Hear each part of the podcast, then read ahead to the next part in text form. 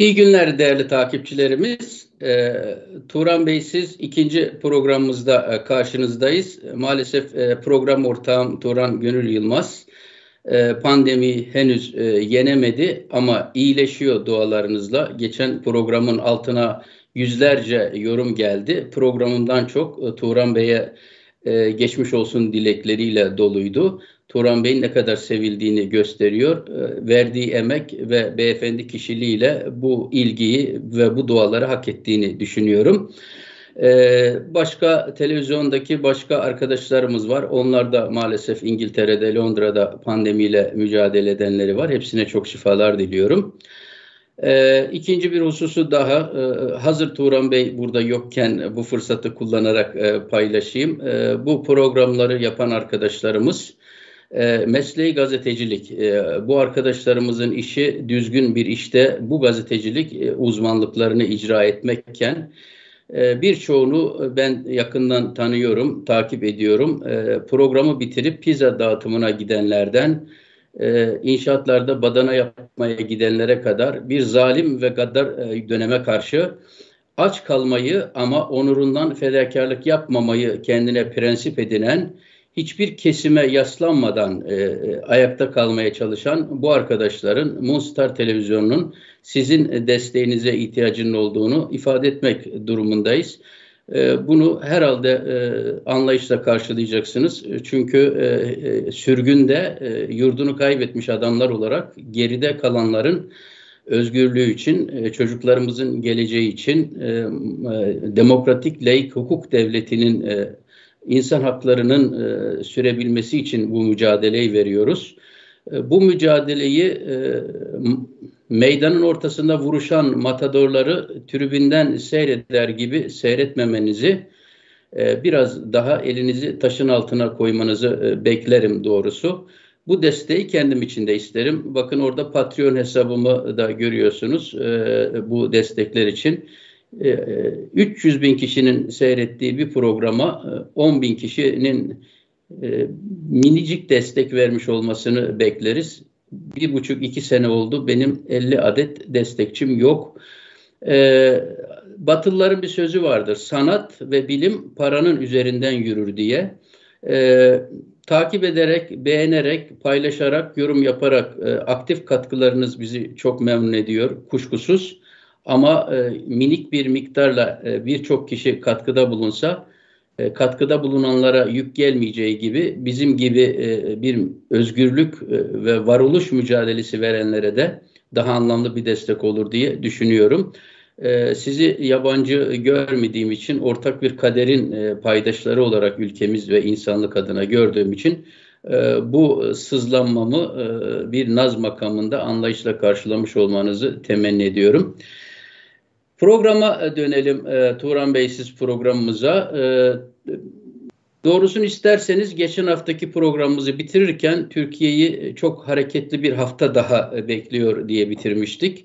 Gerçekten de çok hareketli bir hafta daha geçti. Türkiye bir dalgalı okyanusta gecenin karanlığında rotasını kaybetmiş bir gemi gibi sürükleniyor e, çok e, çetin bir fırtınanın geldiği küresel ortamda sahipsiz bir ülke. Hatta şunu takdir edeceksiniz. Birçok insan diyor ki bakınız bir ülkeyi yöneten liderlikten liderlik beklemek yerine, devlet adamlığı beklemek yerine, bir ülkenin ve bir milli, milli milletin önünü açmasını beklemek yerine bunlar çok geride kaldı. Sus be adam, koca bir ülke sus be adam diyor bir ülkenin en riskli, en e, büyük sorunu haline gelen bir kişiden, bir ortaklıktan, bir e, iktidardan bahsediyoruz. Sussa bile ülke kendi başına daha iyi gidecek durumda ama e, susamıyor. Niye susamıyor? Egosu izin vermiyor. Sussa e, ekonomik e, tahribat ve kriz ülkeyi cayır cayır yakıyor. Bir boşluk oluşmasını istemiyor ve sürekli bir kakafoni, bir gürültü, bir yaygara kopararak ortalığı doldurmaya çalışıyor. Muhalefetin sesinin duyulmaması için e, çaba sarf ediyor. Ama sustuğu şeyler de var biliyorsunuz. Trump'a susabiliyor, e, Putin'e susabiliyor, büyük güçlere susabiliyor. adamlar öldürülüyor, insanlar kaçırılıyor, susabiliyor. Türkiye dünya literatüründe uyuşturucu kaçakçılığı üzerinden konuşuluyor. Tonlarca limanlarımıza geliyor ve bu ülkenin bir cumhurbaşkanı lideri yokmuş gibi hiç o toplara girmiyor. Dolayısıyla e, şeytani suskunluğu çok iyi beceriyor. Hem konuştuğu şeytani hem susması şeytani. Dolayısıyla böyle bir ortamda ne oldu? Tabii ki e, kur e, e, durdurulamıyor. İki defa Merkez Bankası taahhütlerine taahhütlerine sadık kalmayarak iki defa kura müdahale etti. Bir gün kalkıp diyorlar ki Türkiye'de esnek döviz kuru vardır. Kimseye bir kur taahhütümüz yoktur diyorlar. Bir gün kalkıp diyorlar ki ya biz bunu istiyoruz zaten diyorlar. E, ihracatımızı artıracağız diyorlar. Sonra bir gün bakıyorsun kalkmış sabahtan Türkiye'nin bir defa satıp bitirdikleri rezervlerini ikinci kez borçlanılarak fahiş faizle borçlanılarak yerine konulmuş olan rezervlerini bu sefer bir kez daha yeniden satma yoluna gidiyorlar. Ya hani kur taahhütünüz yoktu? Hani esnek kur sisteminiz vardı? Niye? İki defa müdahale ettiler ve ikisinden de sonuç alamadılar. Çünkü Türkiye'nin temel sorunu yangında. Yani ormanlar büyük bir yangın var ve bütün haşerat birlikte kaçıyorlar. Batılıların bir sözü vardır. Eğer e, aslan, ceylan, kaplan, çakal, tilki alayı birbirine saldırmadan hepsi birden tek yöne kaçıyorsa bilin ki orman yanıyor. Şu an Türkiye'de herkes birleşmiş bu büyük ormandan kaçıyor. Korkunç bir güven erozyonu var. Ülkesini yöneten insanın günde beş defa e, arsızca yalan söylemesinde artık kanıksadı ve öğrendi ve güvenemiyor. Böyle olunca da ne oluyor? Alınan sözde tedbirler, birbirleriyle çelişen, birbirleriyle asla bir arada yaşayamayacak olan e, hiçbir bilgiye, bilime dayanmayan tedbirler tabii ki e, çar, e, çürük çadır bezi gibi dikiş tutmuyor. İki müdahalenin birisini hatırlayalım. Erdoğan'ın gece e, konuşacağı haberi geldi. Eyvah konuşacak dedi piyasalar ve e, döviz hareketlendi. Merkez Bankası şom ağzını kapat diyemediği için Erdoğan'a gitti döviz e, kur, e, döviz sattı. Döviz düşmedi diyorlar. Halbuki Merkez Bankası dövizi düşürmek için onu satmadı. Tam da Erdoğan konuşurken döviz alıp başını gidiyordu. Ona engel olarak Erdoğan'ı rezil olmaktan kurtarmaya çalıştılar. Yoksa dövizi dur düşürme imkanları zaten yok. İkinci kez müdahale ettiler. İkincisini bu cuma günü ettiler.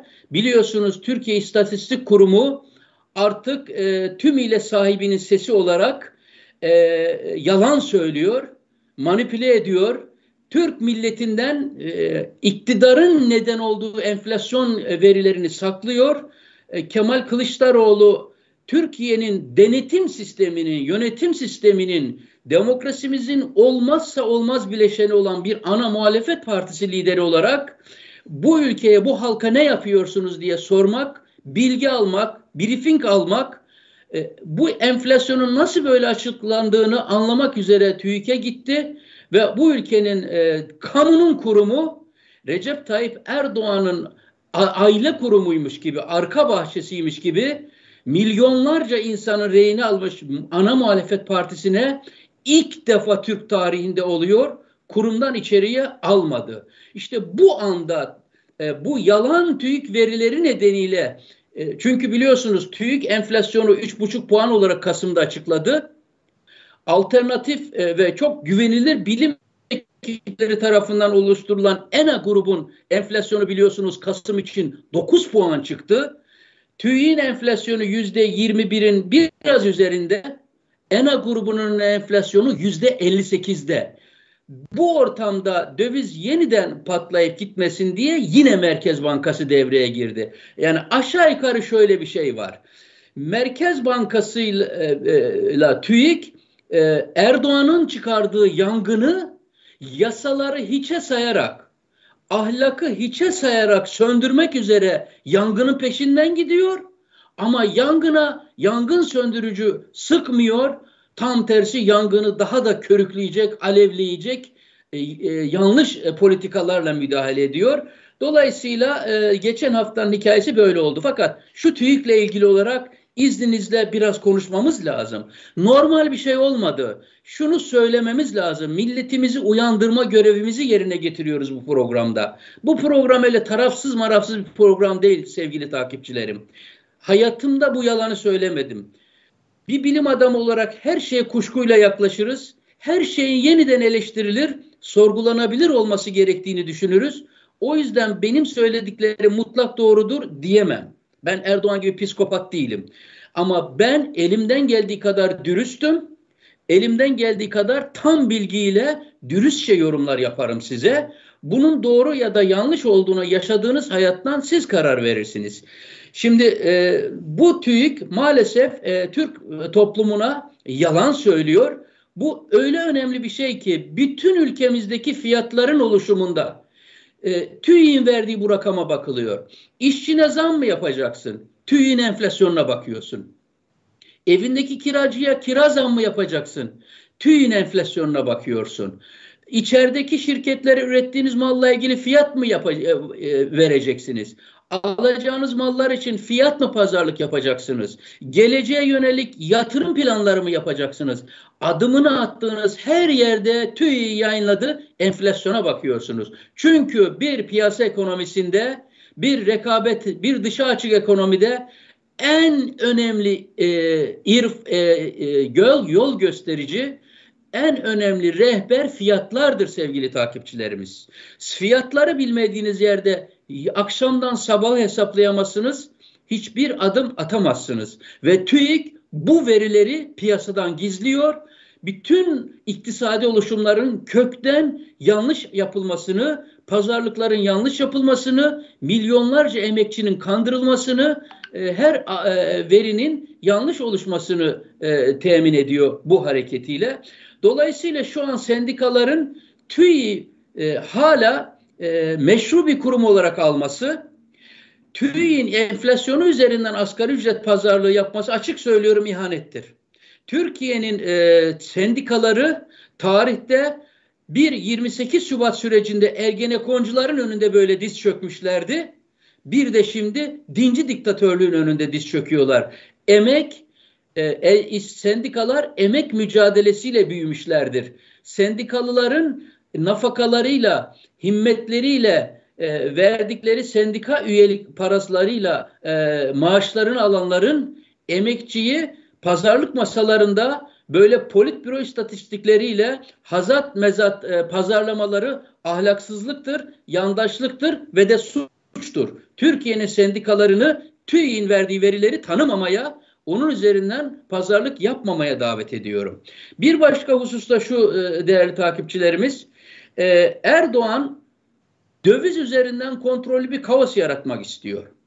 Bu kaosla toplumun çeşitli kesimlerini kontrollü bir şekilde öyle ya ordusu var, polisi var, bekçisi var, sadatı var, militanları var, trolleri var. Toplumun canı yakınan kesimlerin sokağa çıkmasını ve bunların kontrollü bir şekilde bastırılmasını ama bu esnada bir olağanüstü hal rejimi ilan ederek karartılmış bir ortamda biliyorsunuz o hal ilan edilmesi şu demektir. Türkiye Cumhuriyeti Anayasası'nı rafa kaldırıyor ve uluslararası kurumlara dünyaya verdiği bütün taahhütleri iki seneliğine bir seneliğine rafa kaldırıyorum demektir. Size soruyorum bu ortamda TÜİ'nin kapılarını ana muhalefete açtırtmayan bir Recep Tayyip Erdoğan'ın bir o hal ortamında nasıl bir seçime gidebileceğini hayal edebiliyor musunuz? Onun için benim bir çağrım var burada. O çağrı da şudur. Muhalefet artık kaçınılmaz bir şekilde bir ya seçime gitmeyecek ya da karartılmış bir o hal ortamında döve döve, söve söve, vura vura, kıra kıra alabileceği bir seçime hazırlanıyor. Bana göre muhalefet, bütün muhalefet erken seçim yapmak üzere meydanlara dolmalıdır. Hepsi birden ama ayrıca o parlamento terk edilmelidir. Recep Tayyip Erdoğan'ın o hal ilan etmesi için orada beklemenin, onu meşru konumda tutmanın bir anlamı yoktur. O parlamentodan ayrılınmalıdır artık. Meşruiyeti kalmadı, anlamı kalmadı. TÜİK'ten içeri koymayanlar sizi Yüksek Seçim Kurulu'nun kapısından içeride koymayacaktır. Yüksek Seçim Kurulu'na ne kadar tarikatçı yandaşı varsa, militanları varsa doldurmuştur. Onların o zaman onun emrinden çıkacağını düşünebilir miyiz? Bakın size bir taktik daha söyleyeyim Erdoğan'dan. Erdoğan bir kişiye devlette önemli e, koltuklar verirken ona alternatif kurumlardan ilave maaşlar daha verdirtiyor. Çeşitli şirketlerin yönetim kurullarına onları göstermelik sokuyor. Onlara 2-3 maaş bir daha veriyor. Bu kro, taşralı tiplerin hayat boyunca doğru dürüst parayı bir arada görememiş tiplerin devletin sırtından 4 maaş, 5 maaş alarak yüklü para kazandıkları ortamda kime ait olduklarını düşünürsünüz? Dahası bu Erdoğan önemli bir taktiğidir. Bunların yedi ceddini devlete yerleştiriyor. Bunlar sadece devletin bürokrasisinde konum almıyorlar. Bütün akrabalarını, sülalelerini devlete yerleştiriyorlar. Onlar kendileri istifa bile edemezler. Oradan ayrılamazlar bile. Niye? Çünkü eşleri, dostları devlette. Ondan korkuyorlar. Ben çok yakından tanıdığım bir e, toplum önderi bir zata dedim ki siz böyle değildiniz. Bu Erdoğan'a verdiğiniz desteğin gereği nedir? Size yakışıyor mu bu, bu saatte hocam? Siz böyle değildiniz. Siz zulme, insan haklarının ayakları altına alınmasına, bu zalimliğe, bu gaddarlığa, bu hırsızlığa, bu soyguna, bu zulme izin verecek adam değildiniz. Size şimdi ne oldu? Bana dedi ki, aynen aktarıyorum. İbrahim'cim dedi, evladı iyalimiz devlette dedi, korkuyoruz dedi devlete yerleştirilmişler. Onun için Erdoğan'ın bu meşruymuş gibi parlamentoda da e, sürdürdüğü bu oyunun bozulması gerekiyor. TÜİK'le ilgili son bir şey söyleyeyim arkadaşlar. Belki bunu arkadaşımıza vermiştim e, ekrana yansıtabilir. Ben 2015 yılında bu tüyün işte bu herkesin yalan söylediğini ortaya çıkan bu tüyle ilgili 2015 yılında gazetemde yazı yazdım. Şimdi buradan gördünüz e, o e, TÜİ'nin bana gönderdiği yazıyı e, beni tehdit ediyor. Diyor ki TÜİ'nin yalan söylediğini yazarak, verileri manipüle ettiğini söyleyerek, saraydan Erdoğan'dan emir aldığını söyleyerek devletin kurumunun itibarına saldırıyorsun diye beni tehdit eden az önce gördüğünüz yazıyı gönderdi bana. Yazdığım yazıyı da dikkatlerinizi arz ediyorum. 2015 tarihli yazının başlığıdır. Bakınız Türkiye'de artık politbüro istatistikleri dönemidir diye tam sayfa manşet yapmışız bizim haberimizi. İşte bu milletimizin lehine yaptığımız bu çalışmalar nedeniyle e, Türkiye'den ayrılmak zorunda kaldık ve e, bunu ancak mücadelemizi e, uzaklardan, sürgünlerden e, sürdürüyoruz. Bu mücadeleyi devam ettirmek lazım insanlık adına. Değerli takipçilerimiz bu konuyu bir kenara e, tüyü bırakırsa bırakarak esas konumuza dönmek gerekirse e, şimdi yaşadığımız krizin adını tam koymamız lazım. Yaşadığımız krizin adını artık e, sizler ezberlediniz bu programda. Bu bir tek adam rejimi krizidir ve bu rejim e, krizini artık yaşıyoruz. Düne kadar geliyor gelmekte olan diyorduk ve geldi. Şimdi bizim kaderimizde bunu yaşamak var. E peki biz bunu niye yaşıyoruz? Bakın Erdoğan diyor ki biz 19 senedir bu bugünler için hazırlık yapıyorduk diyor. Ne için hazırlık yapıyormuş Erdoğan? Şu an ne yapıyor da onun için hazırlık yapıyormuş? Enflasyonu salmış, hiper enflasyona doğru gidiyor. Milletimizin canı yanıyor. Her gün fiyat etiketleri değiştiriliyor. Mal alırken, mal satırken fiyat vermek mümkün değil. Türkiye'nin asgari ücreti 100 80 e, avronun doların altına düşmüş durumda. Enflasyonu saldığı gibi faizlerin üzerinde özel baskı yaparak milletimize ait olan kaynakları kamu bankaları üzerinden, Merkez Bankası üzerinden yandaşlarına ucuz ucuz veriyor ki onlar da döviz alsın da kazansın bu taraftan. Ve onlar yatırım yapmıyorlar. Milletimizin kaynaklarını Erdoğan üzerinden ucuz ucuz alıp dövize yatırıyorlar ve böyle bir haksız kazanç yaşanıyor. Başka ne yapıyor e, arkadaşlar? Türk parasının değerini salmış durumda. Enflasyonu salmış durumda. Bir de Türk parasının değerini salmış durumda. Türkiye'de ağır bir devalüasyon yaşanıyor şu an. Şimdi size soruyorum. Lütfen birazcık hafızanızı e, yoklayınız. Türkiye'de enflasyonu salarak, yüzde seksen yaparak, Türk parasının değerini çaputa döndürerek, yola devam etme şark kurnazlığını ilk defa mı yapıyoruz? Bu dönemi hatırlamıyor musunuz bir yerden? 1990'ların tam hikayesi buydu. Enflasyonla kalkınma, devalüasyonla ihracat artırma. Sonuç neydi? Elde var sıfır, koskocaman bir ülkenin tam bir on yılı gitti. Bir on yılı gitti ve sonu ardarda gelen 94 krizi, 97 krizi, 99 krizi ve 2001 krizi. Üst üste krizlerle bu millet bütün dünyadan koptu, geleceği yok edildi. O krizler bu Erdoğan'ı yarattı. Şimdi Erdoğan 10 sene boyunca sanki bu Erdoğan değilmiş gibi 19 sene boyunca sen ne yapmıştın ki şimdi bunun için hazırlık yapıyoruz diyorsun. Naci Ağbal'ı getirtip faizleri yüzde sekiz bandından yüzde yirmi bandına çıkartırken bu ülkenin cumhurbaşkanı sen değil miydin? Ali Babacan'a dönüp diyor ki Ali Babacan dedi ki biz paradan 6-0 attık dedi. Bizim dönemimizde maliye harikaydı dedi. Biz o zaman güzel yönetiyorduk dedi. Döndü ona dedi ki sen kendini niye böyle adam yerine koyuyorsun ki? Ülkenin başbakanı bendim. Ben veri, emir veriyordum da sen yapıyordun. O işlerin kahramanı benim diyordu. Peki Naci Ağbalı anam mı iktidara e, e, Merkez Bankası'nı başına getirdi? Naci Abal yüksek faizle Türk milletinin ilaveten e, bir önceki başkan döneminde 128 milyar doları eritilirken e, bunun sorumlusu o zaman sen değil misin? Sen istediğin zaman susup istediğin zaman konuşacaksın. İstediğinin başarısını üstleneceksin. İstemediğin hezimeti başkalarına, dış güçlere, yabancı güçlere, garip görünmez varlıklara, cinlere, perilere, e, kaftanın arkasındaki masal kahramanlarına e, atfederek e, yoluna devam edeceksin. Bu e, e, tümüyle haksızlık ve yanlış bir şey. E, dolayısıyla yaşadığımız şeyin adı açık ve seçik bir e, tek adam krizidir. Bakın size bir şey, e, birkaç tane e, rakam söyleyeyim.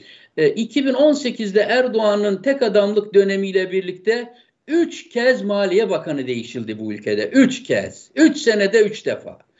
Dört defa TÜİK Başkanı değişti. Dört defa Merkez Bankası Başkanı değişti. Bakın burada Selim Bey bunları da versin ekrana. Bakın gittim ben bunları hazırladım. E, Merkez Bankası'nın e, başkanlarını e, kaç defa kimler ne kadar görevde kaldı diye sol taraftaki e, grafiği Profesör Hakan Kara hazırladı. Sağ taraftaki TÜİK başkanlarıyla ilgili grafiği de ben hazırladım.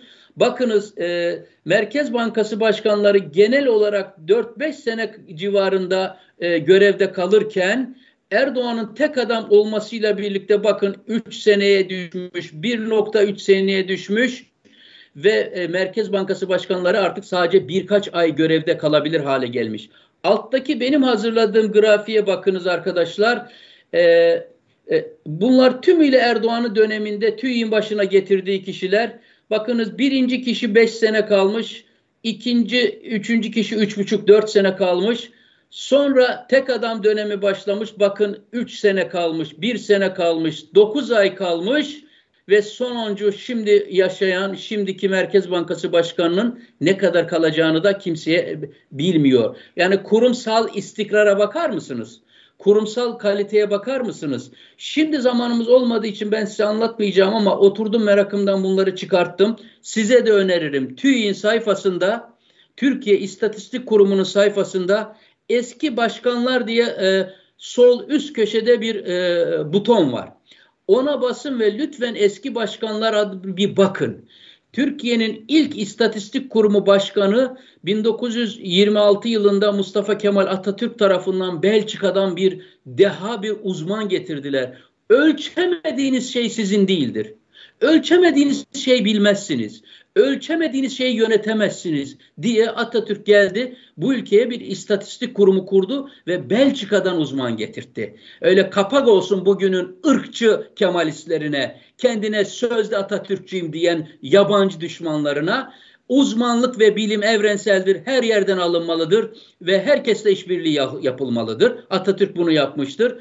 Bunun ardından gelen kişi 1929'dan 1947'ye kadar kaldı ve o da acayip e, yurt dışına gidip e, bir kere istatistik kurumuna gelen kişiler e, arkadaşlar dikkat ettim orada inceledim. Hepsi Amerika'da, İngiltere'de, bazıları İtalya'da, bazıları İsviçre'de master yapmışlar, üniversite eğitimlerini almışlar, doktoralarını yapmışlar, e, ve büyük bir donanımla gelmişler. Uzun süre devletin çeşitli kademelerinde çalışmışlar ve sonra Türkiye İstatistik Kurumu'nun başına geçirilmişler bunlar. Şimdi az önce size gösterdim Erdoğan'ın TÜİ'nin başına koyduklarını. Bir tanesi hariç, bir tanesi hariç e, yurt dışına giden ve yurt dışında eğitim alan donanımlı istatistik uzmanı olan bir tanesi yok. İki tanesi var. Ömer Demir vardı. Şu ikinci sırada gelen Ömer Demir, pardon Ömer Toprak. Bu ODTÜ istatistik mezunudur. E, bir de e, şimdi e, Birol e, Ak Aydemir 5 e, sene kadar 4 sene kadar kaldı orada. E, 2016 yılında görevden alındı. E, Birol Aydemir yurt dışında eğitim almış donanımlı bir arkadaş. E, son gelen kişi Marmara Üniversitesi'nde eğitim almış. Yurt dışı eğitimi yok ama istatistikçi en azından bu güzel bir şey. E, şunu söylüyorum yani kurumsal istikrar da güme gitti kurumlardaki liyakatlı insan, yetişmiş insan koyma ilkesi e, güme gitti. Bakınız e, bu bir. Kurumlardaki istikrarsızlığı size göstermeye çalıştım. E, yani gelen kimse yerini ısıtamadan, kimse olaya vukufiyet kesmedemeden, uzmanlık elde de etmediği için sadece sarayın emirlerini tekrar ede ede bir büyük krizin parçası olarak milletimize e, hizmet etmeyerek, siyasete hizmet ederek gidiyorlar. Ne oldu? İşte bakın sadece 9 Temmuz 2018 tarihi itibariyle söylüyorum arkadaşlar. Tek adam dönemiyle anlatıyorum. Dolar kuru 4,5 TL'den gidip 13,5 TL'ye çıkmış, 14'e çıkıyor. Oradan müdahale ediyorlar. Yani e, nereden bakarsınız yüzde 320, yüzde 320. Bu istatistiği telaffuz etmek kolay. Üç senede oldu bunlar, üç senede. Yani verin şu kardeşinize yetkiyi, göstereyim size ekonomi nasıl düzeltilir diye. 17 sene düzeltemediği ekonomiyi 3 senede tek adam olarak kurumları yok etmiş olarak düzelteceğini söyledi ve bu millet bunu yedi. Ve işte o dönemde dolar 3 senede 320 yüzde 320 katlandı.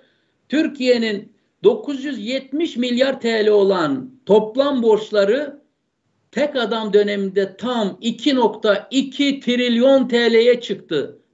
Yani yüzde 134 arttı sadece 3 senede. Bir de şu döviz erozyonu nedeniyle sırf durup dururken sırf kendi kendine çıkardığı kriz nedeniyle e, dövizin artması nedeniyle ülkemizin üzerine ilave gelen borç miktarı tam iki buçuk trilyon. İlave iki buçuk trilyon. Yoktan yere durup dururken şu iki buçuk trilyon böyle olması yerine dövizin e, istikrarlı olduğu, böyle patlamadığı ama faizin yüksek olduğu yerde faizden canı yanan birileri varsa onlara destek olsaydı bugün yaşadığımız bedelin, bugün yaşadığımız maliyetin yüzde biri yaşanmamış olacaktı. Yüzde biri size yalan söylemeye devam ediyor. Haksız düşmanlara hedef göstererek yine yanlışlık yapıyor.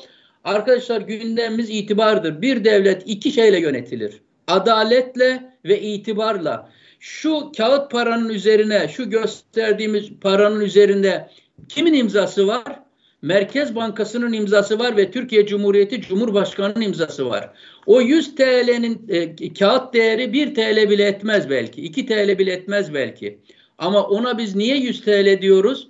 İtibarından dolayı diyoruz. Amerikan dolarına dolar diyorsak avroya avro diyorsak üzerindeki Avrupa Birliği kurumlarının ve liderlerinin imzasından dolayı bunu böyle diyoruz. Türk parasının değeri de böyle itibardan gelir.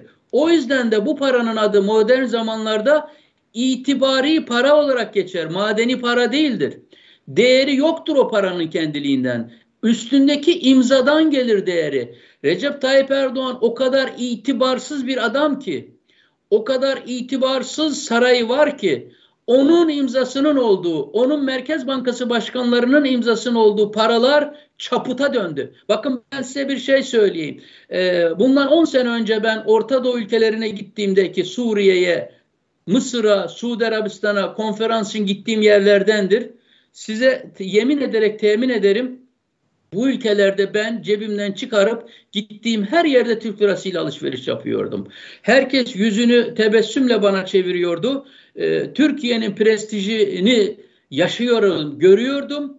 Türk parasını her yerde kullanıyordum Şimdi son bilgiyi söyleyeyim size. Suudi Arabistan Türklerin parasının aşırı değersiz olması nedeniyle artık temel para birimlerinin olduğu sepette tutulmasına gerek kalmadığına değersiz 3. dünya paralarının olduğu yere attı Türk parasını. Suudi Arabistan bunu yaptı. Bakınız İdlib Türkiye'nin yönetiminde İdlib'de Türk parası kullanılıyordu. Bir seneyi aşkın süredir İdlib'de Türk parası kullanılıyor. Başka ülkelerin bir şehrinde Erdoğan gitmiş Türk parası kullandırılıyor. Ee, bunun ne anlama geldiğini hepiniz çok iyi biliyorsunuz. Şimdi İdlibliler lanet ediyorlar Türk parasına geçtikleri güne. Çünkü diyorlar ki biz Suriye parası istikrarsızdır diye, değersizdir diye Türk parasına geçmiştik. Şimdi Suriye parası her gün Türk parasına karşı değer kazanıyor ve Suriye lirası daha istikrarlı bir para. Şunu söylemeye çalışıyoruz. Yani itibar yoksa Hiçbir şey yok, e, itibar yoksa bir devlet yönetimi yok. İkinci unsur da adalettir değerli e, takipçilerimiz. E, itibar ve adalettir ve hiçbiri yok Türkiye'de.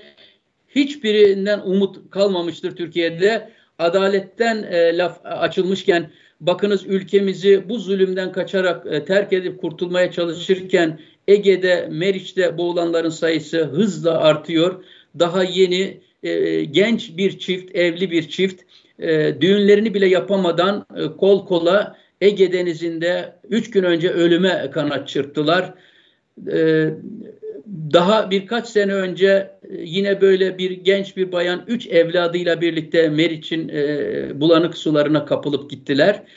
Ee, Türkiye'de Erdoğan şimdi önüne gelene ajan diyor, önüne gelene terörist diyor, önüne gelene FETÖ'cü diyor, önüne gelene PKK'cı diyor ve Türk milleti Erdoğan'ın bu yaftaları üzerinden ne yaptığını anlamazmış gibi, görmezmiş gibi buna sessiz kalıyor. Bunlara sessiz kalmamamız lazım. Ana muhalefete de çağrıda bulunuyorum. Artık Erdoğan'ın ağzıyla konuşmayı bıraksınlar. Sayın Kılıçdaroğlu gidip o e, Ege Denizi'nde e, hayata veda eden o genç hakim karı kocanın o çiftin ailesine ziyarete gitmelidir. Erdoğan zulmüne katılmadığını göstermelidir. Sayın Meral Akşener bir bayandır, bir kadındır, bir öğretmendir, bir annedir, bir e, büyük annedir. Kendisinin bu zulme daha fazla olmuyormuş gibi sessiz kalmaması gerekiyor. E, bunu da insanlık görevi olarak bu vesileyle burada e, bildirmek isterim. Bakınız tek adamla ilgili son bir e, e, gözlemimi daha paylaşayım ve bu bahsi de kapatalım. Şimdi e, hazinenin bakanını attı, kovdu oradan. Kendisi bile gidemedi. Yerine yeni bir adam geldi. E, artık e, Erdoğan adamları. E, ha, e, gidenin gittiğini, gelenin geldiğini e, Cumhurbaşkanlığının resmi e, yazısında şöyle ifade ediyor Erdoğan. Diyor ki Hazine Bakanı Lütfi Elvan'ın görevden af isteği kabul edilmiştir. Görevden af istemiştir. Görevden af isteği kabul edilmiştir. Böyle vurgulaya vurgulaya. Görevden affını isteyen ve görevden affı kabul edilen Lütfi Elvan gitmiştir. Yerine e, e, Nurettin Nebati gelmiştir. Bu kadar.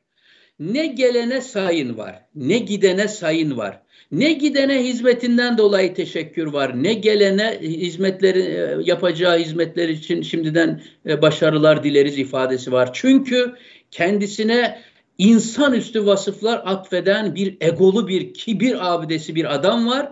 Sayın demeyi içine sindiremiyor. Hizmetine teşekkür edeyim ama ne olacak? Dinciler omurgasız ve karaktersiz insanlar. E, çünkü biat kültürleriyle yaşıyorlar. Çünkü kişilikleri yok. Çünkü haysiyet fukarası insanlar gelirken de itilerek geliyorlar. Gönderirlerken de itilerek gidiyorlar ve buna onur etmiyorlar. Niye? Kültürleri, zihniyetleri böyle çünkü bir de devletten çok çıkarları var. Biliyorlar ki o kurumdan gidince başka kurumda Erdoğan onları rüşvete boğacak. Başka kurumda çoluklarını, çocuklarını çalıştıracak. Bunları bildikleri için de maalesef bu itilmeye, kakılmaya e, neden oluyorlar. Ve çok komiktir. e, ekonomi bilmeyen ilk Maliye Bakanı'nın doktora te, doktora tezi yazmış. Kime yazdırtmışlar, nerede kimden yardım almışlar onları da bilmiyoruz. Kamu mali, kamu siyasetçi yani ekonominin hiçbir şeysini anlamaz. E, ilk açıklaması yüksek faiz bizim politikamız olmayacak. Olmasın. 20 senedir siz yönetiyorsunuz. Olmasın. Biz mi dedik size yıllarca yüksek faiz düşük e, kur politikası izleyin, Türkiye ithalat cenneti yapın diye? Kendiniz yaptınız. Kendi kendileriyle savaşıyorlar. Kendi kendi aynada kendileriyle savaşıyorlar artık. İkinci yaptığı açıklamaya da dikkatinizi çekerim. Birincisi bu. Kurt e, bizim e, kurtuluş e, e, e, yüksek faiz politikamız olmayacak ifadesinden başka bir de yaptığı ikinci açıklama Kemalizm Türkiye'ye ithaldir.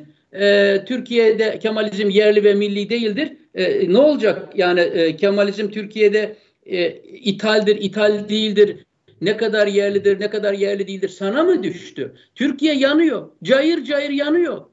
Türkiye yanarken sen insanlara, piyasalara, hanelere, emekçilere, işçilere, bankalara, dünyaya, yatırımcılara vermen gereken mesajlar dururken bu yangının ortasında yüksek faiz politikamız yoktur. Kemalizm yerli ve millidir. Buradan mı girecektin? Ne edepsiz adamlarsınız siz. Ne soy, siyaset soytarısınız siz böyle ya. Ne, siz hangi e, mağaradan çıkartılıp geldiniz? Siz nerelerde yaşardınız ya? Yani çok kusura bakmayın buna sinirlenmemek bunlara mümkün değildir. Bakın size ikinci bir şey e, e, e, arkadaşımız bu enflasyon grafiğini e, ikinci grafiğimizi bizimle paylaşabilirse seviniriz. E, bu son e, e, bu emekçi demişken bunu önemli bulduğum için paylaşıyorum. E, bakınız bu grafikte son enflasyon rakamlarımız var sevgili takipçilerimiz kırmızı çizgiyle üretici fiyatları enflasyonu gösteriliyor. Bunlar benim değil alternatif rakamlarda değil TÜİ'nin rakamları. Mavi çizgiyle tüketici fiyatları enflasyonu gösteriliyor. Aradaki farka bakar mısınız lütfen? Ee, tüketici fiyat enflasyonu TÜİK'e göre yüzde 21 iken üretici fiyatları enflasyonu TÜİ'ye göre yüzde 53'ü aşmış durumda. Bu fark nedir? Yani bunu anlayacağınız dille söyleyelim üret e, insanlarımız aldıkları girdileri, malları, e, kullandıkları enerjiyi, elektriği, ham maddeyi o kadar yüksek fiyattan alarak üretim yapıyor ki bunun bunun esnaf tarafından, e, marketler tarafından, nihai satıcılar tarafından fiyatlara konulmasına bakın izin verilmemiş. Bakın buradaki erozyona dikkatinizi çekerim. Erdoğan utanmadan diyor ki Aç gözlü bazı esnaflar zam yapıyor. Seni o esnafın bedduası tutsun inşallah. Ee, yüzde elli dörtlük enflasyonla onlara mal satan ben miyim? Onların kullandığı girdileri zamlarla, vergilerle, döviz kuru istatistikli e, istikrarsızlıklarıyla o hale getiren ben miyim? Türkiye'nin e, temel girdilerini bu kadar pahalı hale getiren sen olduğuna göre Tabii ki son tüketici e, satıcılar, tabii ki mağazalar e, bunu fiyatlarına yansıtmadan nasıl yaşayacaklar? Ama Erdoğan sopayla başlarında oturduğu için bakın görün e, esnaf bunu fiyatlarına yansıtamıyor. Yansıtamaz iki şey olacak. Ya bunu yansıtacak bir gün halkımızın canı feci halde yanacak veyahut da bunu yansıtamamaya devam ederlerse maalesef e, sevgili takipçilerimiz bu esnaf bir süre sonra dükkanlarını, kepeklerini kapatıp e, işçilerini döküp e, faaliyetlerine ara vermek zorunda kalacaklar. Bunu da dikkatle e, dikkatinizi arz etmek istiyorum doğrusu. E, bir başka hususa daha e, dikkat çekmek isterim. E, dövizin devamı ne olacak diye, enflasyonun devamı ne olacak diye merak edenler için bunu söylüyorum. Üç kısa bilgi vererek e, ne olacağını birlikte tahmin edelim. Birincisi, birincisi e, içeride hazineyi çok zor bir borçlanma dönemi bekliyor. Özellikle Aralık, Ocak ve Şubat tarihlerinde Türkiye yaklaşık 200 milyar TL'lik bir borç bulmak zorunda. E, bu e, nereden baksanız e, o 15-16 milyar e, dolarlık korkunç bir e, kaynak demektir. E, dolayısıyla bu kaynağı bulmak için e, yüksek faiz vermek zorunda. Şu an Türkiye'de 2 senelik, 5 senelik, 10 senelik tahvil faizleri yüzde 22'yi bulmuş durumda. Dünyada sıfıra yakın, Amerika'da eksi 10, Almanya'da e, Almanya'da eksi 10, Almanya'da eksi 5 yani itibarlı olan devletler e, adeta e, e, negatif faizle borçlanırken böyle bir dünyada Türkiye yüzde 21'in üzerinde faiz vererek borçlanıyor. Acaba bunları kimler ödeyecek? Bir, Türkiye bunları bulabilecek mi? İki, bunları bu Türk lirası kazanarak bu döviz üzerinden borçları nasıl ödeyeceğiz? Kimler ödeyecek? Büyük bir kaygı kaynağı. Dolayısıyla bu hazine borçlanması nedeniyle Türkiye'de dövizler aşağı gelmez. Bu bir. İkincisi tabii ki önümüzdeki dönemde asgari ücret pazarlığı kızışacak. Ee, ve tabii ki e, Erdoğan seçime gitmek e, mecburiyetinde kalırsa sokakların sesini de e, duyuyor artık. E, bir as, asgari ücrete bana öyle geliyor ki yüzde 50'nin üzerinde zam yapacak. Bu bir yandan döviz üzerinden e, zaten yok edilmiş durumda. Şimdiden yok edilmiş durumda. Türkiye'de açlık sınırı 10 bin TL'yi bulmuş durumda. Ee, ve Türkiye'nin Çalışma Bakanı e, Sayın e, Vedat Bilgin'in kendisi söyledi. Diyor ki 24 milyon e, aşkın ailenin yüzde 61'inde tek bir kişi çalışıyor diyor. Tek bir kişi çalışıyor. Kadını iş piyasasından çektiğin zaman işte ailelerde böyle tek bir kişinin üzerine bir de şu asgari ücretle geçim sıkıntısı yığılıyor. Bir de kadınlarımız iş piyasasına çıksa ne olur? Şu anki yüzde on beşlere yakın olan resmi işsizlik rakamları bir anda resmi olarak yüzde otuzlara çıkar. Ama zaten TÜİK bunu da ölçmüyor. Dolayısıyla e, peki asgari ücretteki zam art, zam adildir, gereklidir, doğrudur. Peki şöyle bir ortamda esnafın ağzından soluduğu ortamda yüzde elli ve üzerindeki yapılacak bir zamla bu esnaf nasıl yaşayacak peki? Bu e, zaten zamlarla, vergilerle, döviz kuru istikrarsızlıklarıyla üzerine çöktüğün, temel girdilerini tedarik edemeyen bu esnaf bir de yüzde elli zamla nasıl insanları istihdam edecek tahmin edebilirsiniz. Birçok insan işten atılacak. Birçok insana düşük verdiği ücret arka kapıdan geri alınacak. Vermiş gibi yapacaklar, verilmemiş olacak. Dolay ve tabii ki bu ücret zammı ne olacak? Enflasyonu bir de bu kanaldan azdıracak. Erdoğan bir deney yapıyorum diyor ya. O deneyin adını koyalım. Bir deney meney. Evet, bir açıdan bir deney yapıyor ama bir açıdan hiçbir deney yapmıyor. Bu yüksek enflasyon, devalüasyon ve habire otomatiğe bağlanmış arkadan gelen ücretler ve zam, ücret zamları. Bu Türkiye'nin 90'larını yok eden kapkara bir deliktir ve Erdoğan 20. senesinde iktidarın 1990'daki yanlışların içine bodoslama dalmıştır. E, mecburiyetten ve çıkar yolu kalmadığı için. Dolayısıyla bir şey deniyor filan değil. Türkiye'nin denediği çöktüğü 1990'lara yüksek enflasyon, e, baskılanmış faiz, e, ucu kaçmış e, enflasyon, e, zıvanadan çıkmış e, döviz ve ücret zamlarıyla bu kısır döngüye Türkiye tekrar girmiş oluyor. Dolayısıyla Türkiye'nin önümüzdeki dönemde enflasyonunun da o anlamda kontrol altında olması mümkün değildir. Üçüncü bir bilgiyi vereceğim ki bu Erdoğan'ın bir şey deniyoruz dediği hususlardan biridir. Dış ticarettir. O grafiğimizi de e, arkadaşlarımızdan rica edebilirim. Üç nolu grafiğimizi. Bakın e, e, Erdoğan e, işte bu grafik. Erdoğan ne diyordu? E, veyahut da Erdoğan akıl verenler ne diyordu? E, Türk lirası değer kaybetsin. Önemli değil. Enflasyon şimdilik başını alıp gitsin. O da çok önemli değil. E ne olacakmış? Türkiye çok ihracat yapacakmış az ithalat yapacakmış ve Türkiye'nin dış ticaret dengesi düzelecekmiş. Türkiye dış ticaret açığı, cari açık vermeyecekmiş. Böylece dövizi olacakmış. Ondan sonra da döviz düşecekmiş. Ondan sonra da enflasyon düşecekmiş. Hikaye bu. Önce emeği sömürerek, Türkiye'de çevre standartlarına dikkat etmeyerek, sübvansiyonlu göğe kredilerle yandaşa üretim yaptırarak ihracat yapacak. Dış ticaret açığı azalacak cari açığı azalacak ve göya bir gün hayallerdeki bir gün Türkiye döviz fazlası kazanacakmış. İyi mi? Ve Türkiye döviz fazlası kazanınca döviz düşecekmiş. Şu yukarıda bahsettiğim borç e, dalgası altında.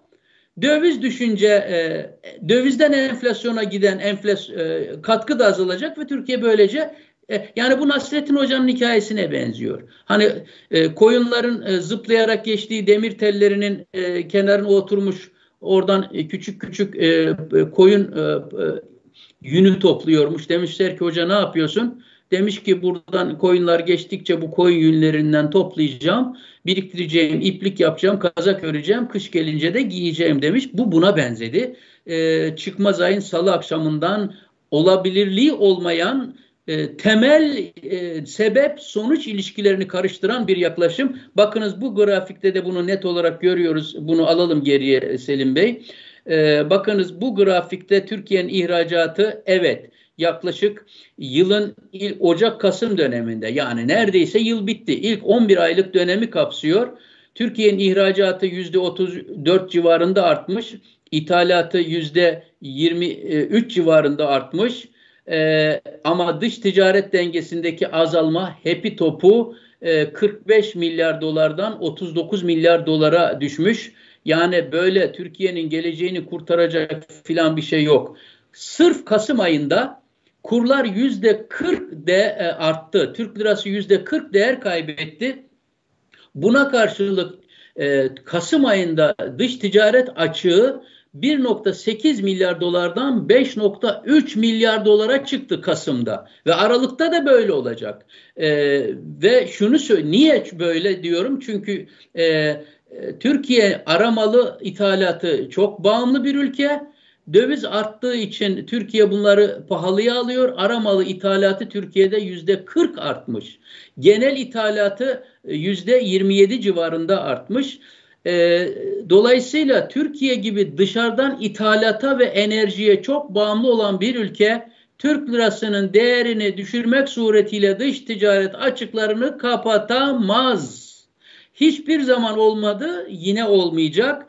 Ama Erdoğan diyor ya benim modelim var, bir şey deniyorum diye. İşte birinci ayağını az önce söyledim. İkinci ayağı tabii ki Türkiye'yi bir Çin yapma. Evet 20 senenin sonunda Erdoğan Avrupa Birliği hani e, Türk filmlerinde geçer ya İlyas Salman'ı Avrupa'ya götüreceğiz diye götürüp e, Sirkeci Postanesi'nin arka sokaklarında bırakıp kaçanların film hikayelerini hatırlıyoruz.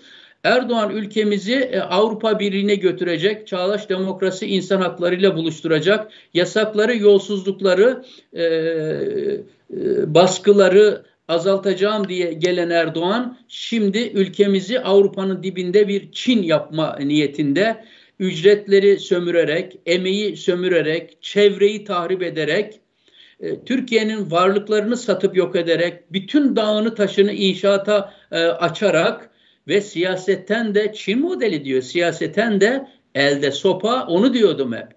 Her halükarda Türk milleti bu suskunluğunun ve bu yanlış tercihlerinin bedelini her koşulda ödeyecek. Ama Erdoğan'dan sonra kim gelirse gelsin ödeyecek. Erdoğan gelirse bir şey daha olacak. O zaman bir de gece gündüz sabah akşam e, sırtından sopa eksik edilmeyen bir rejime doğru gidiyor. Umarım halkımız Erdoğan'a bu izni vermemiş olur. E, Türkiye'de politbüro istati, e, propaganda merkezine inanmaz ve bir daha bu oyuna yeniden gelmez diye düşünüyorum. Beni takip ettiğiniz için yine size çok teşekkür ediyorum. Yorumlarınızla, paylaşılarınızla beğenilerinizle e, katkılarınıza e, teşekkür ediyorum. Elimden geldiği kadar yorumlarınızı okumadan geçmemeye çalışıyorum. Haftaya umarım dostum Turan Bey ile görüşmek ve buluşmak üzere. Hoşçakalın.